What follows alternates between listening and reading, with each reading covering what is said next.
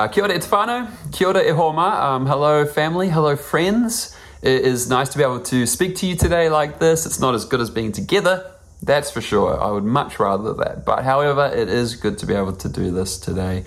Uh, I hope that what we do as we share this for a few moments is encouraging. I hope that it is helpful for you today as you Sabbath, as you stop, as you rest as you delight and as you worship. I hope that there's something encouraging and delightful here as you do this with God.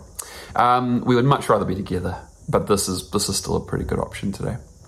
What we want to do is we want to continue what we started last week. Last week we opened the letter to the uh, to the Philippians and we reflected on Paul's prayer there and we finished our prayer week by sharing a message. We actually couldn't do it together. We couldn't do it by speaking. So what I did is I wrote it into a written sermon and you can find that at centralvineyard.org slash blog. That's where you can find that. We'd love you to read it if you missed it last week. But what we did is we finished prayer week by looking at Paul's opening of the letter to the Philippians where he prays for them. We unpack that prayer. And today what I want to do is just continue on a little bit more, reflect a little bit more on this wonderful, this wonderful book. And um, last week we looked at his prayer. Today I want to look at his tone. Because there's a tone to the letter to the Philippians that's quite unique. It's quite stunning. You know, Paul's not trying to address a, a problem here. Paul's not trying to correct something. Paul is just incredibly happy and greeting his friends. Uh, this is how we started last week. We looked at the fact that he, he is greeting his friends. There's aroha, uh, there's whanaungatanga going on here. There is this love for some friends, a group of people that he's connected with, and it's stunning. So there's a reason there that he's obviously really joyful as he's writing to them. But there's also another reason, and this reason is quite absurd. He is joyful that he is in prison. He's joyful that he is in prison. I just want to read a little bit of this next part of the letter to you today. Just a few verses, just for the sake of time. I'm not going to read a big piece, I'm just going to read a couple of pieces. So, chapter 1, verse 12. And I want you to know, my dear brothers and sisters, that everything that has happened to me here has helped to spread the good news. For everyone here, including the whole palace guard, knows that I am in chains because of Christ and because of my imprisonment. Most of the believers here have gained confidence and boldly speak God's message without fear. For I fully expect and hope that I will never be ashamed, but that I will continue to be bold for Christ as I have been in the past. And I trust that my life will bring honor to Christ, whether I live or die. For to me, living means living for Christ and dying even better. Paul is joyful in prison. You know, at face value, this doesn't make sense. Commentators say that Philippians is one of the happiest books in the Bible. Why? Why would this be the happiest book when it comes from such a context such as prison? You know, Eugene Peterson says in his introduction to this letter, he says, Paul doesn't tell us how to be happy. Paul doesn't even tell us that we should be happy. Paul simply and unmistakably is happy. And none of his circumstances contribute to that joy. You know, his circumstances that he is in house arrest. He is literally in chains with a Roman guard keeping watch on him every minute of the day. The Roman guards would have taken it in shifts for several hours, so he would have had several guards during the 24 hour period, but every day, every hour, every minute, he is literally chained to a Roman guard. That means that the you know the movement he would have had, his ability to go on mission trips, all of that's been taken away from him. His ability to go and be productive as a pastor by visiting people and being with people and and and, and um, teaching them, it's it's not able to be done anymore. He's incredibly restricted. He is in a place that would be, I guess, there's a thing in him of I want to get stuff done, but I can't because I'm in prison. And the situation of that is not nice either. And so there's this whole thing in him of why, why, why should you be joyful, Paul? You're not in the, the, the, the liberated, free space you were a matter of, of years ago when you were visiting the Philippians. And I resonate with this. I resonate with this because, because every lockdown that we've had stops a sense of the momentum we have as a church. You know, my, my job, I, I get out of bed to, to see you pursue the way of Jesus. I get out of bed to pastor and to care for you and to serve you in pursuing the way of Jesus, having your life formed in the way of Jesus. And seeing you is a big part of that. And every time we can't meet, every time we can't get together, there's a part of me that says, God, this is so restricting. You know, part of what we do as a church still continues to happen. This week, we had uh, over 200 meals that were, were, were, given out through the gratis um, operation. So that still happens. That's still happening. That's still, fru- that's still fruitful.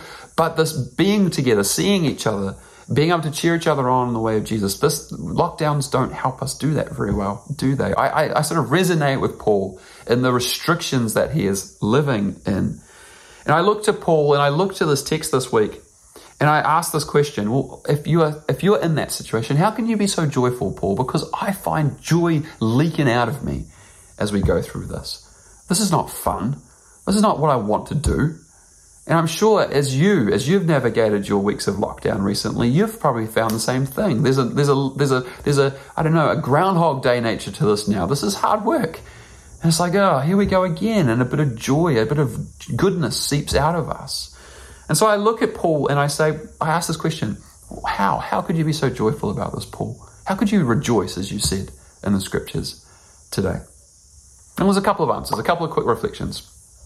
Firstly, Paul is incredibly Christ centered as a man. And so, as a result of his being Christ centered, he is gospel impassioned. The message of Christ has caught him well and truly for good. His entire worldview has been reframed by what Christ has brought to him.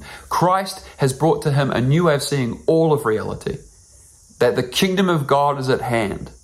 Turn and see. God is making all things new. Be amongst this. You know, this is the story of Paul. Paul was a was a stranger to God, and God made things new. God made him a friend. God was a, uh, Paul was a zealot, and God made all things new. God made him a servant. You know, he watched Paul watched this literally happen around him in his ministry. He watched the Gentiles come to faith. He watched the communities come to faith as they started to put their lives into trust of Jesus and what he was doing with them. He watched fruitfulness come. He watched all sorts of goodness come. This Christ centered way of seeing all things has literally borne fruit all across the, uh, the area that he ministered in. He knows it well and truly that it is alive and well. He has witnessed it. And so Paul is so Christ centered that the apostle tells the people he's writing to in the first verse there that I read. He says in verse 12, I want you to know, my dear brothers and sisters, that everything that's happened to me here has helped to spread the good news. So even being in prison, this thing is still happening. The message is still going on. The goodness is still happening. The context may be this context, but it's still going on. Paul is so Christ centered. He's so gospel impassioned that even being in prison, those things are still happening around him. Uh, in the Message Bible, it says, I want to report to you, friends, that my imprisonment has had the opposite of its intended effect. You see, his imprisonment was meant to stop his ministry, but actually, what's happened is it's continued on. It's actually still bearing fruit, even in that place. Even in prison, Paul can see the work of Christ at work. The guy literally cannot stop looking for the furthering of God's kingdom around him. You know, those words, they, they demand that we actually take a really good, long, long, hard look at ourselves today. We need to ask the same question of ourselves What has this lockdown furthered? You know, some of the answers might be, well, um, rest. The lockdown's furthered rest. I, I managed to have some rest. For some of us, that's not our reality. For some of us, the, the lockdowns were just frustrating. they furthered frustration. You know, for some of us, it meant more family time.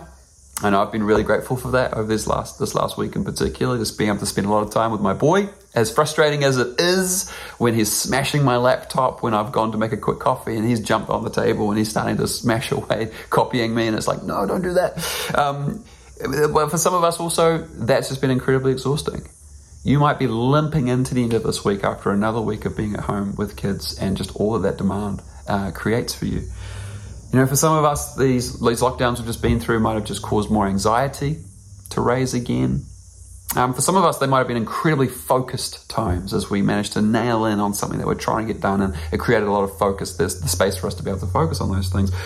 You know, the text asks this question, though, of us. It's not about those things. It says, but what has this furthered in regards to the gospel for you? Or maybe another way to ask this would be in this time, has the gospel gotten bigger or has it got smaller? In this time, has the gospel got bigger or has it got smaller? You know, what does Christ and his gospel mean to you? Does, does it mean enough? Is it a big enough container that even in suffering you'll still hold on to it well? Is your view of the gospel big enough to be able to walk through discomfort, to be able to walk through disruption? Does it hold up when you find yourself in those places? Or, or do we just put our own comfort above and beyond Ihu Karaiti and Te Rongopai, Jesus Christ and the good news? Paul has seen that kind of gospel. This gospel has framed up such a new reality for him that he can't help but be grateful. He can't help but be full of joy. And so maybe that's a lesson for us today, a reminder for us today. That no matter the circumstance we find ourselves in, no matter the kind of restrictions we find ourselves in, continuing forward, or the ones we've been in just in the last couple of weeks, we are actually invited to be people who practice gratitude. That the gospel from Jesus himself, Ihu Karaiti, his message to us, is one that reframes all of reality. And even in those spaces, we can too, we too can say, God is still at work with us. And so I don't want to say let's practice gratitude in a kind of like that pop culture kind of way where it's kind of like let's just put up something on Instagram or um, let's have that like terrible poster that hangs up in our hallway. That's not the kind of practice gratitude I am kind of advocating for here. What I'm saying is we need to practice the Christian discipline of gratitude, which is to celebrate. The Christian discipline of gratitude is to celebrate, is to choose to celebrate.